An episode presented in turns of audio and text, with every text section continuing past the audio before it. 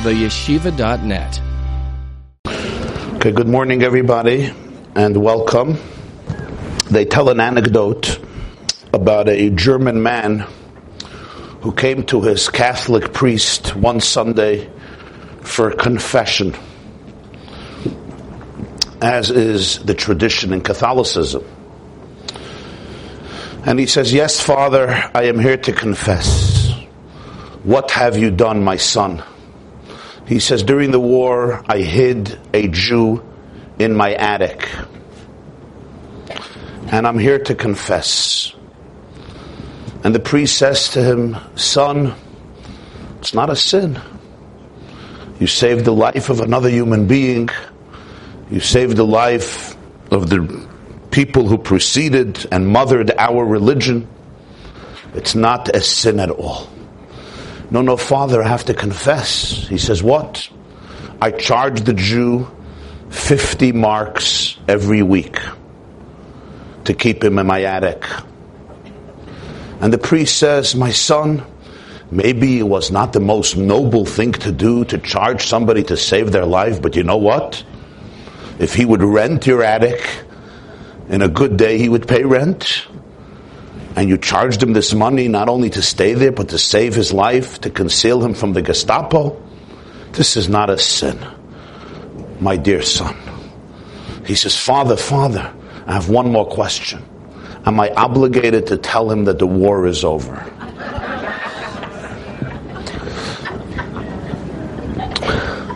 So, confession is sometimes not what it looks like. And today, I want to uh, be ambitious and make a bold suggestion, and that is that we bring confession back to Judaism. now, confession is usually not associated with Judaism. the word confession, although we have plenty of confession in Judaism. But when most Jews hear the word confession, they associate it with a very different way of thinking and a different religion with booths and Sundays. We spend our Sundays in Costco, not confessing. But uh, there's another dimension to confession that we're often unaware of. The word confession in Hebrew, in the original Jewish way, is vidui. And here we come across an astounding and fascinating anomaly. And it has to do with a mitzvah, a law, in the portion in the parsha of Kisavai. And this is the law known in Chazal, our sages call it the law of Vidui Meiser, the confession regarding Meiser, regarding uh, tithing, regarding uh, segregating, giving part of our produce for charity, for tzedakah. That's what Meiser means. Meiser literally comes from the word Me'eser, or Meiser, which means a tenth, an a tenth part of our produce, or whatever uh, item we're referring to. And this is the confession about Meiser, about tithing. And let me give the background to this mitzvah. The background is the Jewish people living in their own homeland, owning farms, fields, orchards, gardens were obligated to separate, to give part of the annual produce of the crop, the vegetables, the fruit, and the grain to the poor. There was a system, and the system was a meticulous one, and it worked in seven year cycles. And it was a fascinating system.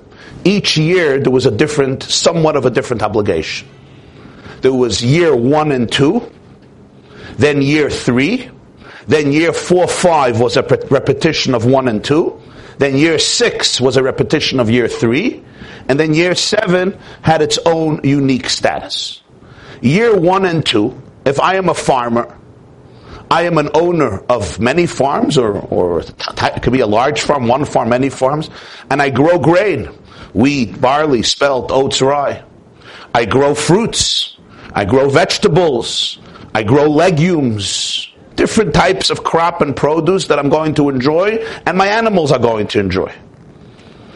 Year one and two in this seven year cycle, when my produce, I'll start with produce, but it's true also with fruits and vegetables and legumes and, uh, of course, grain. But let's talk about grain.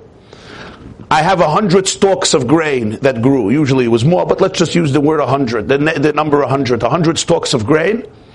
Two percent of that, year one, went to the Kohen. The Kohen, the priest, priests, Koyanim, who worked in the Beis Hamikdash, and were dedicated completely to teaching the people, learning and teaching, and did not were not in the world of business. They were given 2% of produce. That means I ended up with 98 stalks. This was called truma. Done. Then 10% of what was left over, I have 98 stalks of wheat.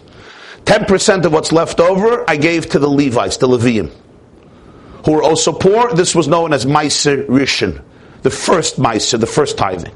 2% to the Kohen, I'm left with 98. 10% to the Levi, to the Levite, this is called Meiser Rishon. So 10% would be, uh, 98 would be 9.8. And now I'm still left, I'm still left with, uh, let's say 89 just to uh, give a, a, an even number, let's say 89 stalks of grain. Now another 10%, say of 89, which would be 8.9, another 10% of grain I had to bring to Yerushalayim and eat it and enjoy it there.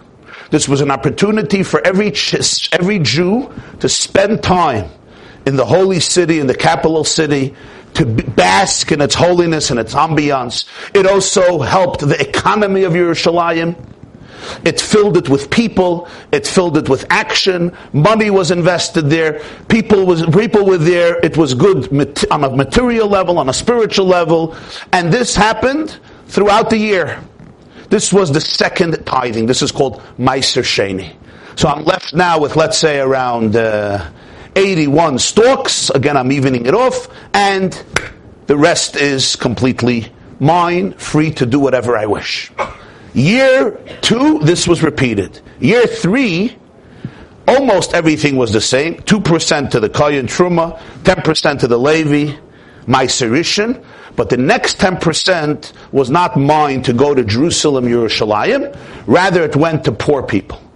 In addition to the various donations that were given to poor people from fields and orchards known as leket, shikha, peya, and other halachas. This was a special 10% tax that you give to the destitute, to people who were needy.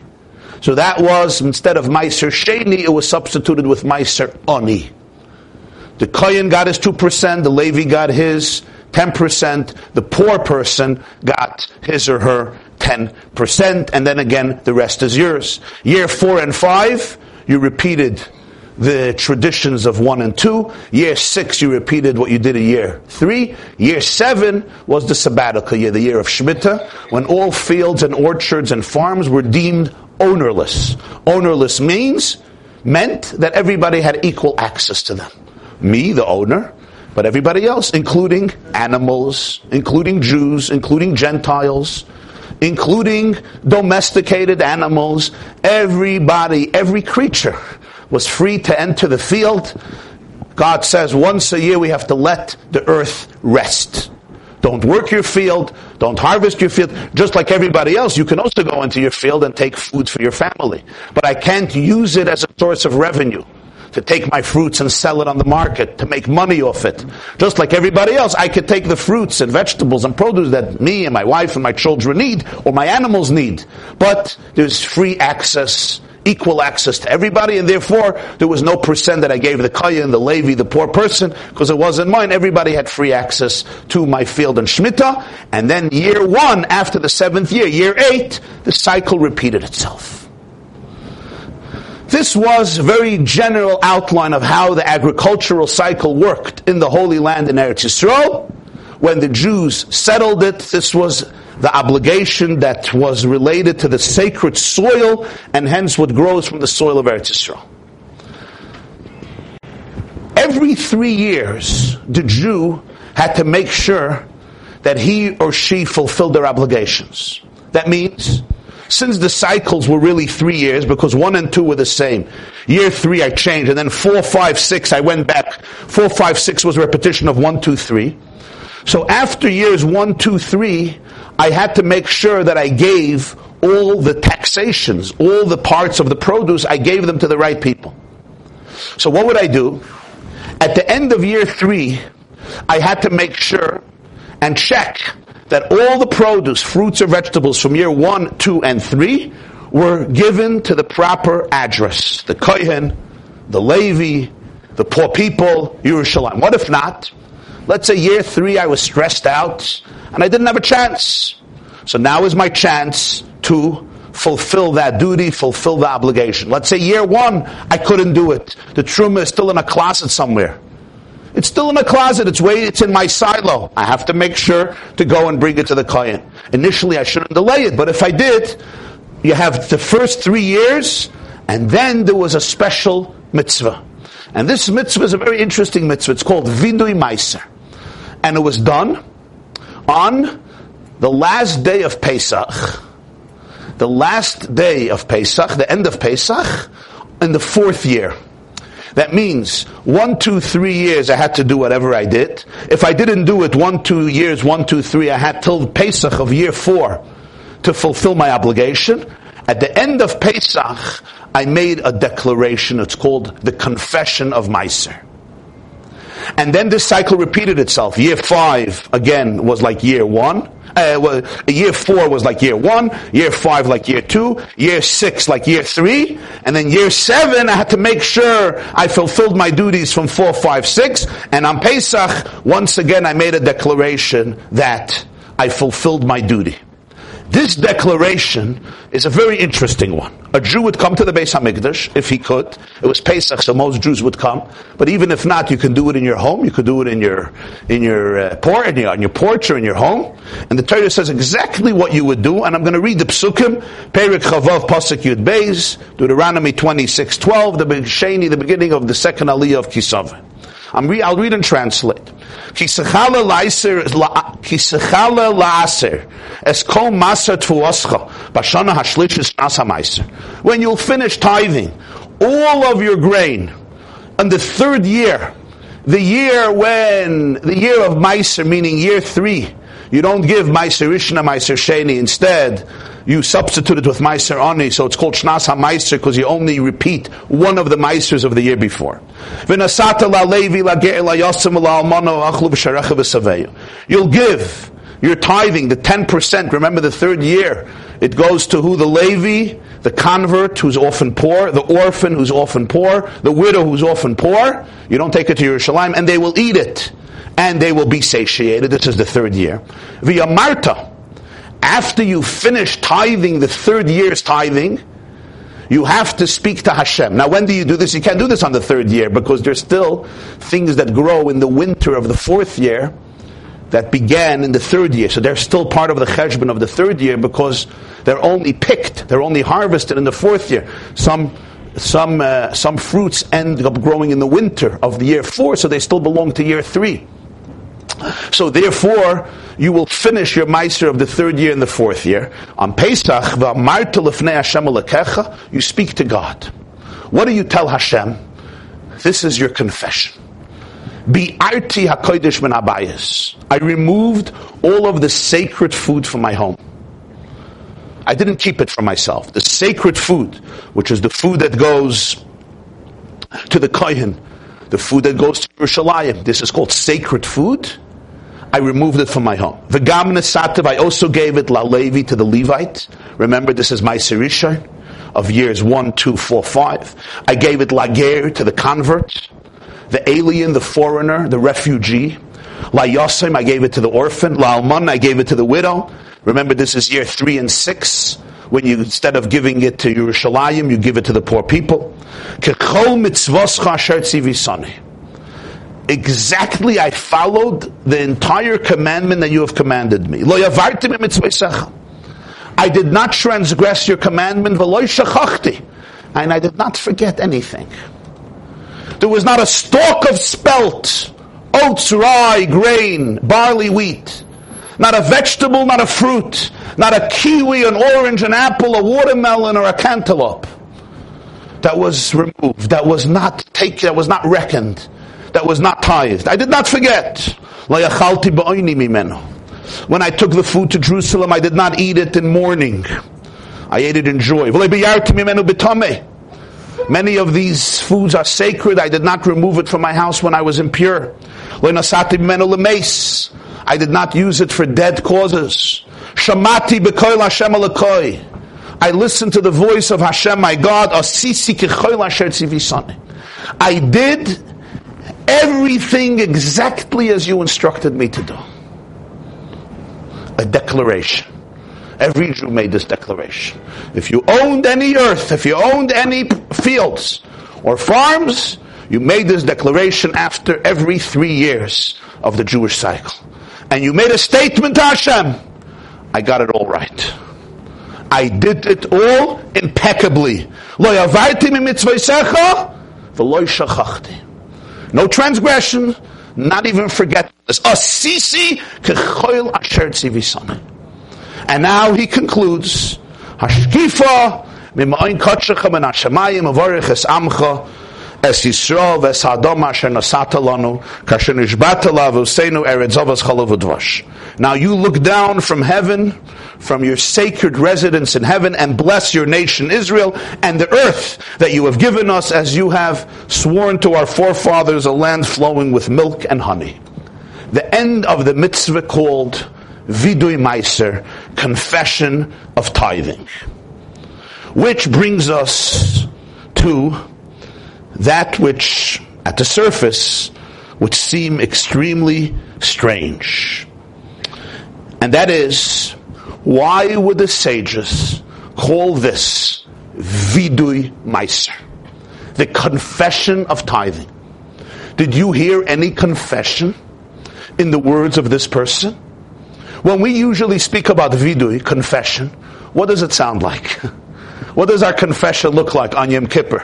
What does our confession look like every day? Tachnon. You remember?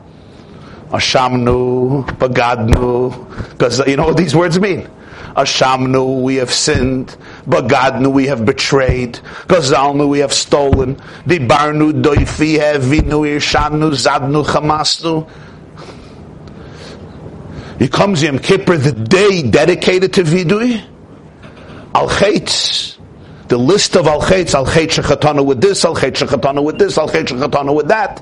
Val kulam elei kaslicha slach lanu mechal on these chatoyim, on these sins, on these transgressions, on these errors, on these mistakes, willingly, unwillingly. That's what Vidui is. In English as well, we confess, we express, we verbalize mistakes. We verbalize errors, we verbalize sins, transgressions, we express remorse, we apologize, we take accountability, and we make resolve for the future. Astoundingly, the Chazal named this Vidui Meiser. And I ask you a question, Ribono shel olam, where's their confession here? The man gets up, and he said, I made no mistakes. I got it all right. ביארתי הקודש מן הבייס, גם נסעתיו לגר, ליוסם, לאלמונה, ככל מצוות אשר ציוויסוני. Exactly as you said, לא עברתי ממצוותיך ולא שכחתי. I didn't even forget anything. I'm not even going to say I made a mistake. There were no mistakes. It's perfect. And he goes on to extol his praises, his virtues, how flawlessly this was executed without a trace of error, iniquity. He lost sight of nothing. And he finishes, Shamati b'koil Hashem alakai. Asisi, if you didn't get it yet, God, let me make sure you heard it again. Asisi kechoil asher. I didn't do 90% of what you told me. I didn't do 99% of what you told me. I did a thousand percent of what you told me. And now, you bless us. Now imagine, you come home this evening, your husband comes home this evening, and he looks at you and he says, I have to talk to you. You're like, hmm, my husband is going to talk. Not something they usually do. What? What? He says, I have to make a confession. Ooh, I have to make a confession. Now we're ready for the next hour. Your heart is quite, uh, let's call it triggered or aroused. And you sit down on the couch privately, nobody is there. And you say, yes, go ahead. Your curiosity and emotional curiosity knows no bounds at this point. What confession is my husband going to make? In your mind, you start replaying every conceivable scene that you sniffed out for the last 29 and a half years, anticipating the confession. You don't yet know how to emotionally react because what is he going to confess about? What is this man going to say he did? And he looks you in the eyes and he says, My dear wife, I want to confess to you that I am the most perfect, impeccable, flawless human being, husband, father that has ever traveled this planet. I never made mistakes. I have fulfilled my duties to the T. I never even forgot anything that you asked me to do and I did not do.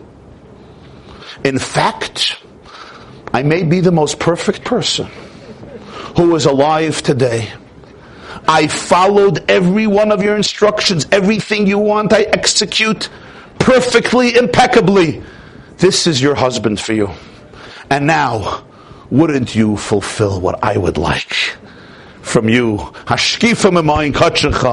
And give me a delicious dinner, or whatever he defines as a delicious dinner. Now, call him normal, call him tight meshuga. I don't judge people. One thing I know, a confession, it's not. how normal he is, how sincere. I'm not going to get involved in local domestic issues. Don't call this a confession. Call this a declaration of greatness, a declaration of perfection. It's not vidui. what did he confess? In fact, he wouldn't even acknowledge that he made a mistake. I didn't even forget anything. Not only did I not do anything willingly, I didn't by mistake. I didn't do anything. The first one I saw to raise this question was the Sforno.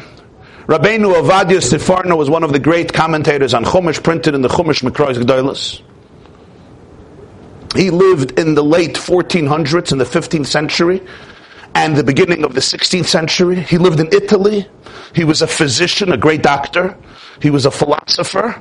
He was a linguist. He was a great sage and Rav and a biblical commentator. He has his famous Pirush on Chumash that is studied till today, the commentary of the Sforno, Rabbeinu Avadia Sforno. And he is the first one I saw who discusses this question. The answer he gives is, I'll read it to you. It's a short comment in the Sforno on the pasuk Yud Gimel Bi'arti HaKodesh Manabayas. B'chataenu ba'avonos avoseinu husra ha'avoida me'apchayris. Asher lahem hoyu ru'uyas trumas u'maiseres. V'zehu vidui maiser she'iskiru rabbiseinu zechroinam levracha. He says essentially, the work in the Beis Hamikdash by the Koyanim and the Levium was supposed to be performed by whom? By the Bchayrim, by the firstborn in every family. In other words, there was not supposed to be a family from the tribe of Levi that produced the Koyanim and the Leviim who would represent the Jewish people in the Beis Hamikdash. Every family had its own Koyan and Levi. Every family, or almost every family, had its, or many families had their Bchorim, their firstborns who would do the Avoid in the Beis Hamikdash, and therefore they would receive the truma, the Meiser. That's the vidui. He says the vidui is that because of the sin of the golden calf, when it was taken away from the Bchorim, and given to the Koyanim and the Levium because the entire tribe of Levi remained loyal and did not engage in the creation of the golden calf, as we learned in Parshas Kisisa. Moshe says, Mila Hashem Elai, who still belongs to God, come to me, and who stood up? The entire tribe of Levi, none of them who erred in the creation of the Egel Azov, the golden calf, 40 days after Sinai, after the giving of the Torah. This is what this Jew is intimating when he says, I had to give it to the Kohen, to the Levi, because I can't keep it by the Bchoirim, and that's the Vidui. True, the main theme is I did it right. But there is a hint here to the fact that I had to do it right by removing it from my house. I had to remove it from my home. It couldn't remain anymore in the home because I'm not a Kohen, I'm not a Levi, I have to take it out of my house and give it to the Kohen and the Levi, Meiser Rishon, Truma. This is a result of iniquity. It's a result of a, of, of a blemish, of a mistake, of the fact that things are less than perfect. Things are less than ideal. Which would explain the term bi'arti hakodesh min habayis. The word biur, like biur chametz, means elimination of chametz, extermination of chametz. This man didn't exterminate the holiness, bi'arti, he removed it, he gave it to the kohen. But the bi'arti means the fact that I had to clean my, I had to remove it from my house. In other words, it can't remain in my house. It can't be eaten in my house. My house is not the space where this level of holiness can be present, and therefore I had to do bir hakodesh min habayis. It had to go elsewhere. That, according to Rabbeinu Avadia Sforno, is the meaning of vidui meiser, which of course is an interesting interpretation, but yet it still begs for explanation. Because let's face it, the theme of this declaration is not we sinned, and therefore the koyanim got to do the avodah that the b'chayrim was supposed to do. That's not the theme. It's not even mentioned. It happens to be that there's a detail here that reminds us of iniquity. But the thrust, the theme that the Jew is saying is, I got it all right. Yes, in that statement, we will recall a mistake, a sin that was once done, as a result of which this mechanism was put into place. But essentially, your message is one of an expression of greatness, of a positive action, in fact, a perfect action, not a confection of iniquity. So today I want to explore another interpretation. And this was suggested by Rabbi Yoshe Ber Soloveitchik, it's a famous book he has called Chumash Drushes, a drasha known as Bris Avos. And uh, I'm going to elaborate on it according to the way I understood it, based also on some of the teachings of the Baal Shem Tov and his students.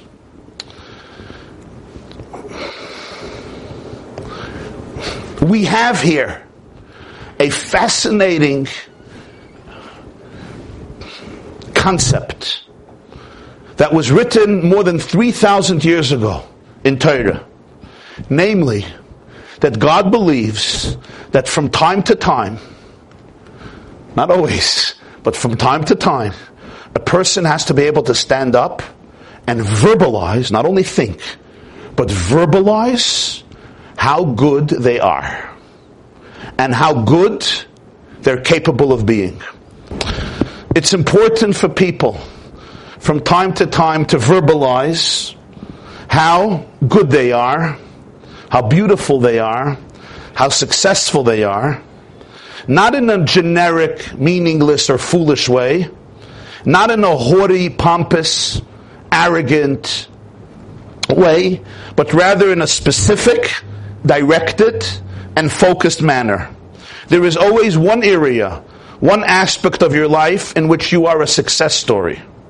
And you need to be able to see it, articulate it, and verbalize it. In this mitzvah, the Jew is commanded, commanded, that he or she specifies that as far as tithing, Meiser is concerned, this person has done a magnificent job. I need to be able to get up and say, God, I got it right. This guy got it right. And this is a mitzvah. It's not even voluntary. It's an obligation to speak about your goodness, about something great you did. Which of course answers another question. God knows if you gave Meiser or not. Why are you making this declaration? I understand when I'm confessing a mistake to you. I say, I'm sorry, I did this. It's vulnerable. It's an expression of remorse. I understand when I'm telling Hashem I made a mistake. I do it for me. But here you're telling him you did a good thing. He knows with all the details. The point, of course, is it's not whether he knows or not. It's, I have to be able to articulate this. But why is this called a confession? Why would this be called a confession? Granted, it's a good thing to do. And the answer is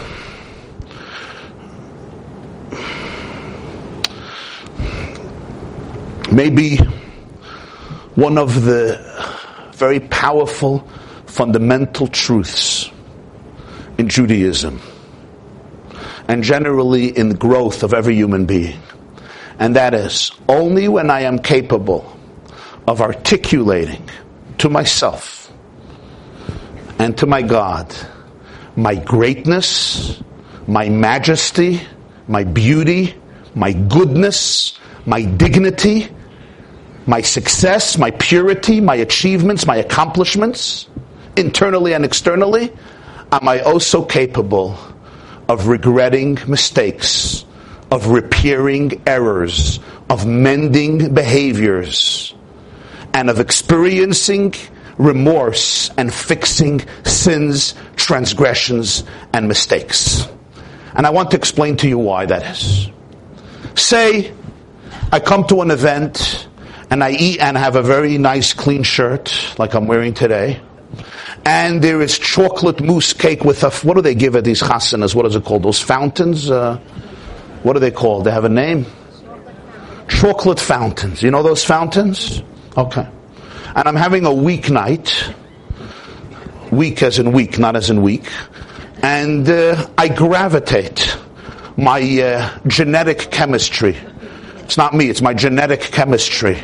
Gravitates to the fountainhead that flows not with milk and honey like Eretz Yisrael, but it flows with chocolate. And in my great passion and eagerness to fill my system with some of this delicious chocolate that will numb a little more of my pain.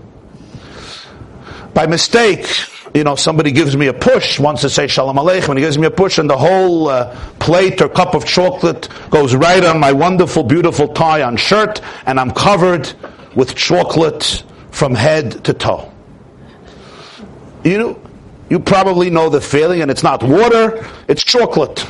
And then as I'm walking away to go to try clean myself, somebody else trips over me and all of his fruits or her fruits and uh, colorful fruits also falls on my shirt. At this point, it's really hopeless to start focusing on cleaning my shirt. This is a lost case. This is where surrender comes into the picture. Now, if somebody needs to pour something out, let's say cholent, leftover cholent, I'll say, do it on my shirt. I mean, this shirt has been officially metamorphosized into what we call a shmata. I don't have to protect the dignity of a shmata. A shmata is made to serve as a shmata. But this is not so funny when it comes to people's internal lives.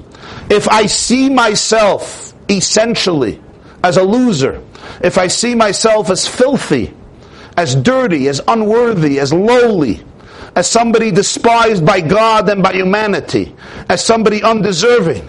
I can't really regret my mistakes. You know why? Because essentially, this is part of who I am.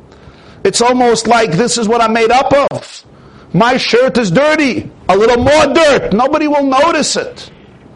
Only when I'm wearing a shirt that is dazzlingly beautiful, clean, organized, put together, now, when there's a stain, I look at it and I say, this stain doesn't belong here. Only when I see myself as a good person, as a pure person, I say, I am above this stain. I am not the stain. This doesn't belong in my life. I am better than this. I am bigger than this. I am larger than this. I am not petty. I am not small. But if I see myself as petty, as small, as primitive, as dirty, as undeserving, okay, a little more dirt. I don't even notice it. To be able to do vidui, proper confession of mistakes in my life, of transgressions in my life, of wrong turns in my life, I have to, and really experience remorse, I have to feel that my true I is more than these mistakes, is far deeper, far holier, far sacred, more sacred, and therefore I notice them. Therefore I'm bothered by them. I'm perturbed by them. This really does not belong to me. It's not me. It's not I. It's not my real I. I go and I clean it. There's something more. If I cannot acknowledge my greatness, I can't even accept accountability because I see it almost as inevitable. Of course, I'm a nobody. These things happen. To be able to experience remorse, I have to be able to acknowledge my power and hence my accountability. I was capable of doing it differently because I am the master of my life. I am not a victim. But if I cannot acknowledge my greatness, I can't experience real remorse because this was inevitable. It's not my fault. It's this one's fault. It's that one's fault. It's how I grew up. It's because of what happened here, what happened there. I am just playing out other people's dreams. I'm playing out other people's lives. I'm just part of somebody else's script. I can't really take responsibility for my life. I don't own my life. I am not a king. I am not a queen. To be able to take ownership of my life, I have to say I'm independent. I'm autonomous. I'm a master. I have infinite power. I could have done it differently. I'm in control. What is even more? Part of real confession means I resolve that in the future I'm going to change it. How can I accept on myself to change it in the future?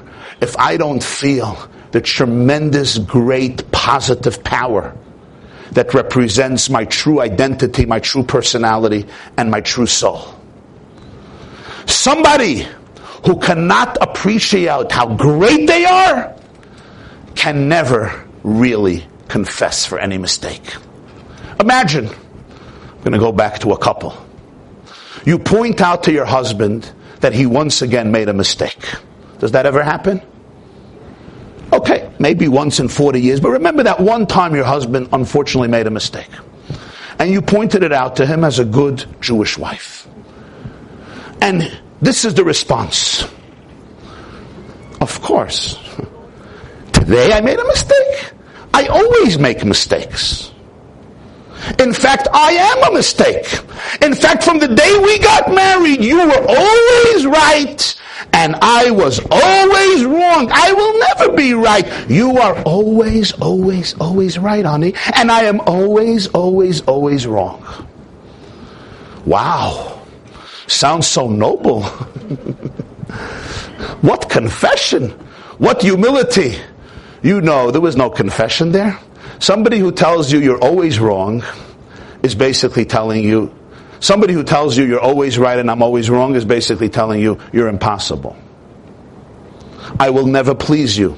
There's nothing I can do to get it right. I will always be criticized. In other words, I am never wrong. The issue is with you. You got issues, and I will never ever be able to satisfy you. This is a passive aggressive way of doing the exact opposite of a confession. A confession means when I tell that person, I often get it right. But yesterday I got it wrong and I apologize for that. I get it right. I made a mistake.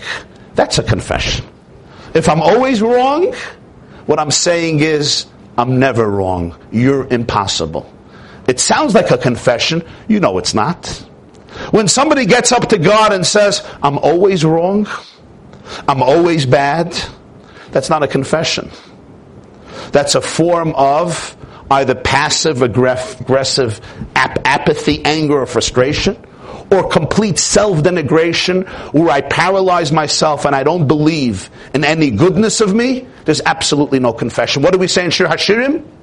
Shchoirani v'nava b'nois Yerushalayim. I am dark, speaking about spiritual darkness, Vinava, and I'm beautiful. King Solomon was the one who coined the phrase, black is beautiful. ani vinava. I am dark and I am beautiful. But what does this mean? This is the expression. This is what vidui means. Real confession, I have to come to Hashem or come to another person or come to myself and say, Shchoirani, I have darkened my soul. I have darkened my moral sense.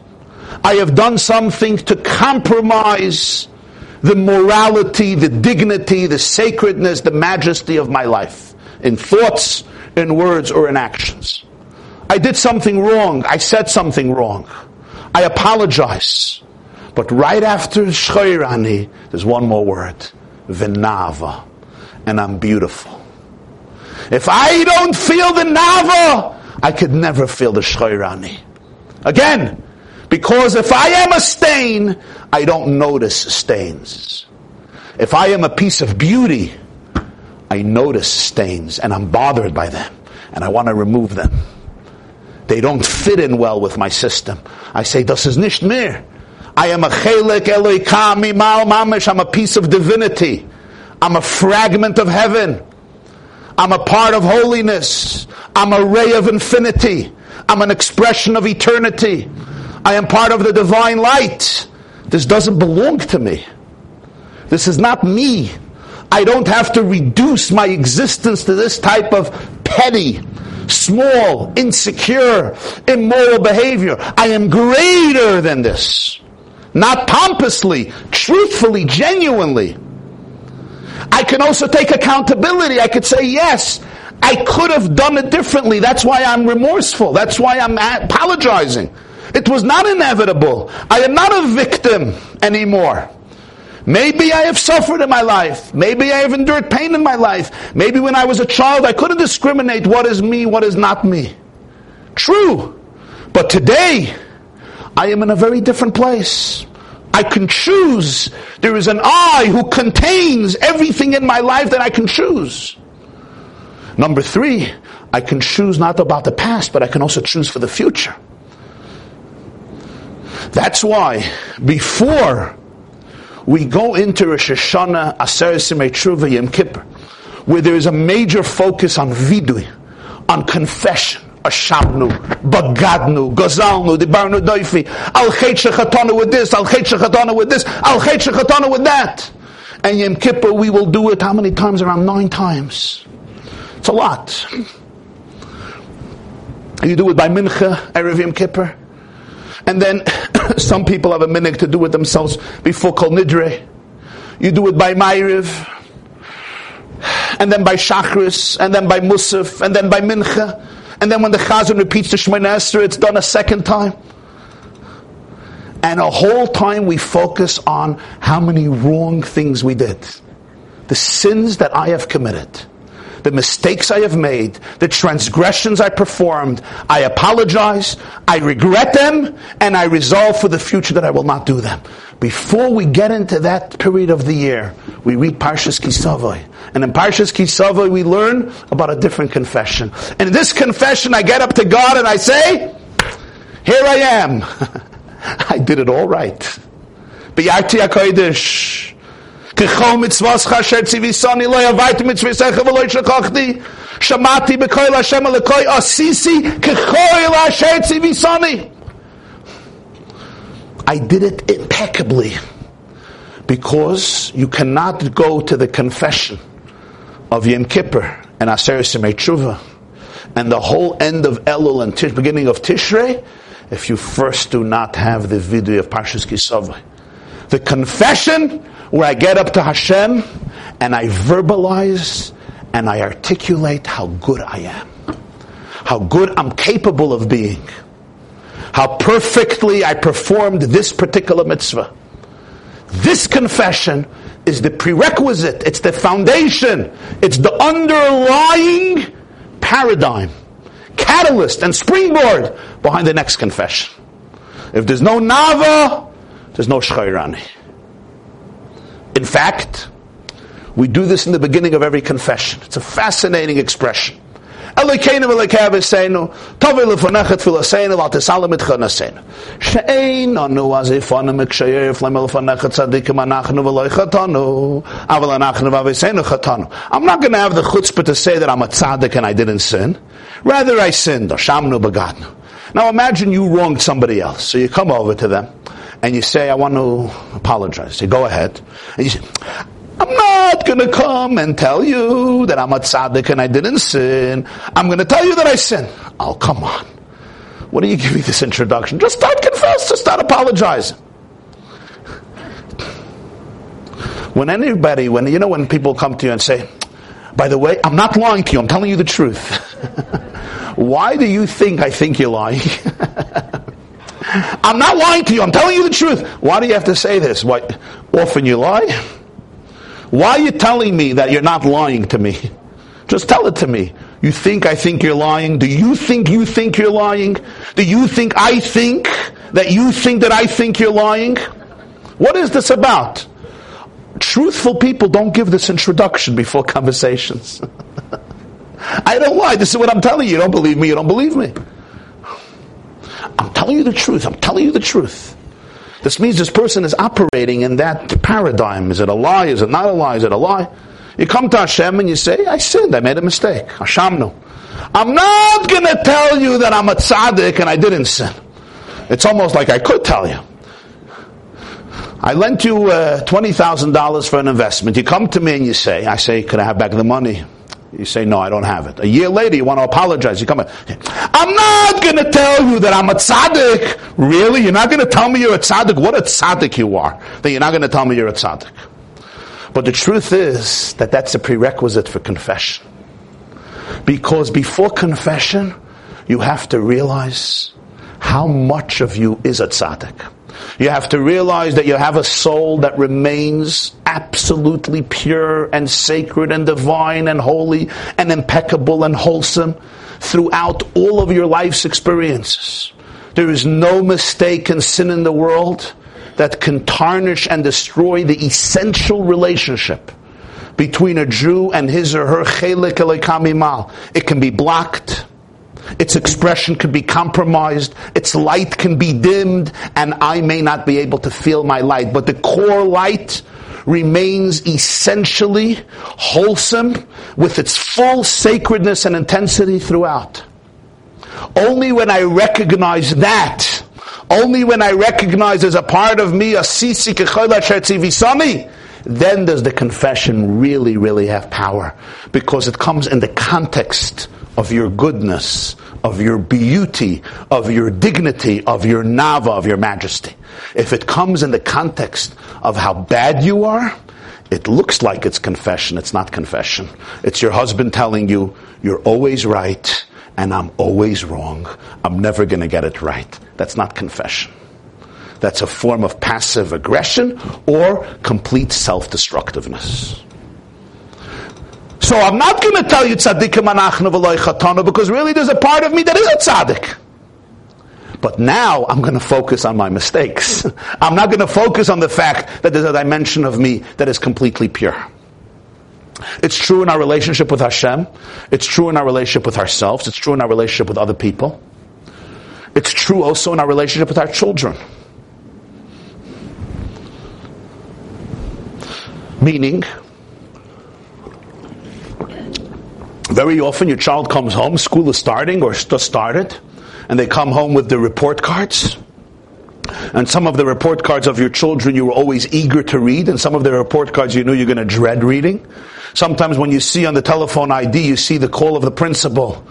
You know, okay, here we go again. The fun is starting, and we still didn't hit Rosh Hashanah yet. Thank God for this wonderful new year.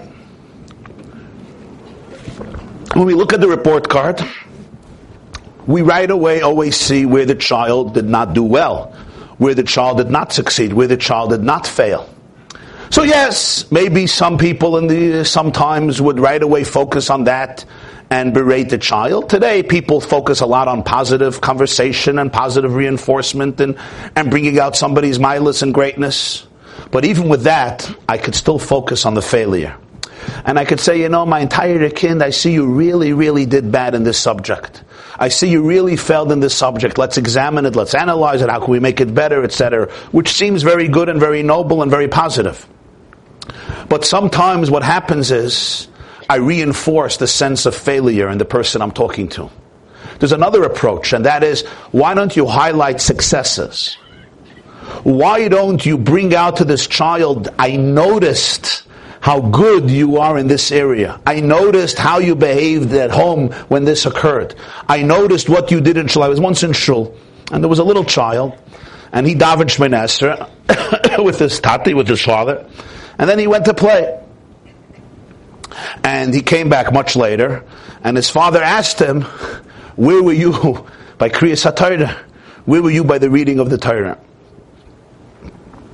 And the child really did not. Uh, respond in any way that the father wanted he should respond. On the contrary, it was very it was a very negative interaction that I happened to be present by. So I told the father, I think next time you would be much more effective and successful if instead of noticing what he didn't do, you would notice and accentuate what he did. So many Jews are so bored in shul. That's why all the shuls today have pamphlets and magazines. You see that? On all the tables. So that way, if you're sitting, chas v'shalom, you shouldn't be too bored. So there's a lot of reading material. People come Rosh Hashanah Yom Kippur with stacks of books. I had a guy in shul. He used to come with three novels, three psychology books, and three history books. I said, why? He said, this is for Shachris, for Musaf, for Ne'ilah, and so forth. Your child is a little kid, and he came here, and I saw he davened Shemoneh Esrei beautifully for three, four minutes. Why don't you talk about it? Tell him. Build him up. Show him that you noticed it, accentuate the beauty of it, the power of it. The same is true in every other area. He's doing or she's doing well in one subject. Don't just be nice about the subjects that they're failing in, but build up the successes. I noticed how well you did. Speak about expectations in this area, possibilities in this area. What did you accomplish? It's not only you focused on the positive, you turned your child into a success story rather into a failure story. And there's always a success story that you can focus on. You know what happens when you turn somebody into a success story? They themselves want to fix their failures. If I'm a success story, I don't want to fail. If I am clean, I don't want to be dirty. If I am a success story, I feel that I'm better than failure. I'm greater than failure. But if I am essentially a failure, what's the difference? I failed yesterday, I failed today, I'll fail tomorrow. That's my story. And then I search for successes in completely different areas, which may be very, very different. Vidui Meiser bring out the story of his or her success. They say a story, it's a very deep story about the Baal HaTanya. He went to raise money for Pidyon Shvuyim. There was a family in captivity. It was one of those stories where they owed rent to some pirate's overlord, and he took the family and threw them into captivity. It was a devastating tragedy. And they needed to raise money to be able to pay off the debt of this Jew who owned an inn and the Baal HaTanya, Rabbi Shneur Zalman of Liadi, known as the Alter Rebbe, went to raise the money. And he came to a city, and he asked, is, are there wealthy, affluent Jews in this city? So the leaders of the community said, there's one Jew who is filthy rich, but he's a kamtzan. He's a miser. And every poor person tries. But he has this custom, he gives everybody this old, rusty, copper coin that he has. It's probably been in his closet for 40, 50 years. It became so rusty that when you look at it, it doesn't even look like a coin. It's worth nothing. It's one little coin. It's like a penny by us. And that's what he gives to every person who comes for charity. And they end up taking the coin and throwing it in his face and leaving the house. So therefore they said, Rebbe, it would really be a waste of your time and energy to go to him. The Baal HaTanya said, I want to go to him. And he asked two of his colleagues, two other colleagues to escort him. And they said, okay, of course. But he said, there's one condition. They said, what? The condition is you're not allowed to say a word. I run the conversation here. Nobody says a word. They're like, no, no comments, no feedback, no responses. As long as we are in the vicinity of this man. Fine. They escort the Baal HaTanya, they knock on the door, the miser comes out. Baal HaTanya comes in, he sits them down. And the Alter Rebbe, the Baal HaTanya, relates the whole story. And the miser, the rich man, looks at the Baal HaTanya and says, Wow, what a pitiful story. How heart wrenching. How devastating. How can a family suffer so much? Let me see what I can do for you. And he comes back five minutes later with a rusty coin. It's like I would come to you to raise money for somebody very, very ill, they need $85,000 for a surgery, and literally you would send me away from your house with a penny or with a nickel. This is what he gives the Alter Rebbe, the Baal HaTanya, a rusty little copper coin. And the Alter Rebbe looks at the coin and he says, Wow, thank you. That's so special of you. I'm going to write a receipt for you. and he writes a Kabbalah, beautiful. And he he bestows upon him brachas. You know, b'schus of the tzedakah, you should be blessed. B'chol milah with all goodness, materially and spiritually, with health and happiness and prosperity. All the beautiful brachas. And he gives him the receipt. And he takes the coin and he leaves the house. And as they're leaving the house, the colleagues look at him and say, Rebbe, you should have taken that coin and thrust it in his face, that dirty, filthy, horrible miser. He says, we made a deal. Shh. Shh. They leave the courtyard. As they're leaving the court, there's a beautiful estate. They leave the courtyard. The man comes out and says, Rebbe, Rebbe, come back. Comes back, sits him down. He says, Tell me the story again. Repeats the story again. He says, It's What a terrible story. He says, You know what? I think I want to give a little more. And he goes and he brings another ruble. That would be like a dime. Another ruble he takes out and he gives it to the Baal HaTanya. And says, Wow. That's amazing. I am so, so appreciative. What a great deed you are doing. What an expression of love and goodness. And he sits down with patience to write another receipt, another Kabbalah, and he showers him even with more blessings. And these colleagues are astounded. What are you wasting your time with this tzedrete nut job? Sap the blood, sucking your blood for nothing. And again, he tells them, we made up to be quiet. And this repeats itself a third time. And he gives him another few ruble and he writes a receipt. And then the last time, as they're leaving the courtyard, he summons them back and he says, I decided that I want to pay for the entire sum of the redemption. I'm going to give you all the money. It cost around 20,000 ruble, whatever the number was. And he gives, and he gives the Baal HaTanya all the money. And they leave. As they leave, they ask him, they say, was this a miracle? What happened there? He says, it wasn't a miracle. What happened? Explain to us. First of all, how did you know this is going to happen? What was your cheshbon? What were you thinking? Why didn't you get angry? Why did you give this dirty miser receipts for this horrible narcissistic way of behaving towards you? So he says, this man is not a miser. He behaved like a miser, but he's not a miser. He's not a miser. I want to tell you two things about him. Number one, I understood there's a reason he's doing this. There's a reason he's doing this. I want to explain to you what happened.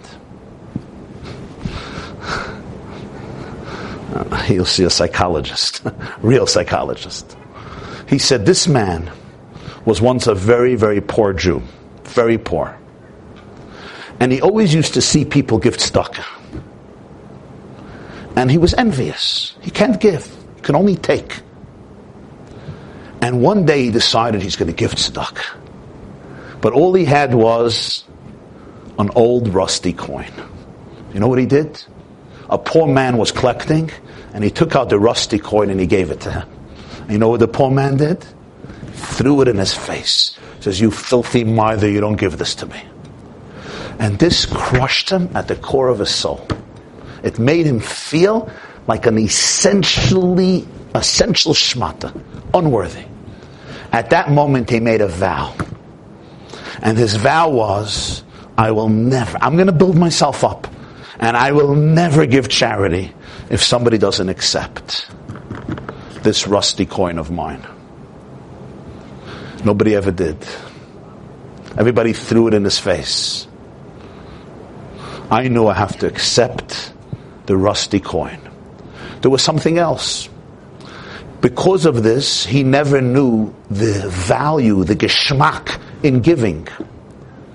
Giving to people. I don't want to call it a selfish thing. It's not a selfish thing. But there's a tremendous, tremendous sense of accomplishment of achievement, of goodness that you experience within yourself by giving something to somebody physical, emotional, psychological, spiritual. When you give somebody dignity, when you give somebody your time, your space, your love, when you give somebody perspective, when you build up somebody's life in a small way or in a big way, it's not only the other person's life is transformed, your life is transformed. You're operating in a divine space. You become a creator. You're a giver just like Hashem. You're not just a taker. I'm not a parasite. I become like the Boire. I emulate my creator. My creator creates life and I create life. We become divine when we give. He never had that feeling. The first time he gave, it was thrown right back in his face. For the first time in his life, he experienced the feeling of giving and it being received and making a difference. And the appetite grew. And when the appetite grew, he called me back. I didn't have to go back. I want to do more and more. And then he did the whole thing. He looks like a miser. He's not a miser. So the real introduction to Vidui, the real introduction to Ashamanu, Bagadnu, Gazalnu, Al the real preface, the real foundation, the building blocks that allow for the Al and the Ashamnu to be truly powerful, truly penetrating, truly effective, and truly transformative is Vidui Meiser. Is the ability for the human being to feel the promise of their life, the infinite potential of their life, the divine beauty of their life, the unwavering dignity, majesty of their life, the heavenly purity and sacredness and wholesomeness, the confidence and the joy that they have at the core of their soul that nothing and nobody, not even sins, can wipe away or take away, only conceal. When the person can experience that, and when the person could get up and articulate it, then the shamnu bagadnu follows. It flows. Last night, I was at a wedding in Lakewood, and uh, I was there, and I was there for a while. So somehow, don't ask me how, but somehow, another three events developed. and after the wedding, which finished quite late, I was asked to come to a kumzitz for uh, young people who are struggling with uh, terrible illnesses. May they have a complete and speedy recovery. And they had a kumzitz, and they came together. Uh, Mesameach did it in their new place, new beautiful place in Lakewood. So I went there late. And I was there for quite a few hours. And we spoke and we schmoozed and we sang and we danced. And then I noticed the volunteers, and it was already very late at night. I got home a little before dawn. You know, Lakewood to here is not so uh, close. It was, la- it was late at night, so thank God we didn't get stuck in traffic. And as I was leaving in the car, I saw a young boy outside over there where we were, and it looked like he was a volunteer. So I, I gave him shalom aleichem and I wished him a good year. And I told him that you have a light that's radiating from your face. I meant that you have something uh, on earth that radiates from your face. And I want to tell you that it looks to me that you have tremendous positive energy and you could do stuff to change the world. And I hope you'll do it because there's a big light in you that's waiting to illuminate the world. He looked at me like I fell off, not from the moon, but from some black hole 48 billion years further than the moon. Falling off from the moon is not so far, as you know. Some people have done it. But some far black Mars is a little further. He looked at me, he said, You're talking to me? I said, yeah, of course I'm talking to you. Who do you think I'm talking to? There's nobody else here. It was, I don't know, 2 o'clock in the morning. There's nobody else here. Of course I'm talking to you. I'm just telling you what I think.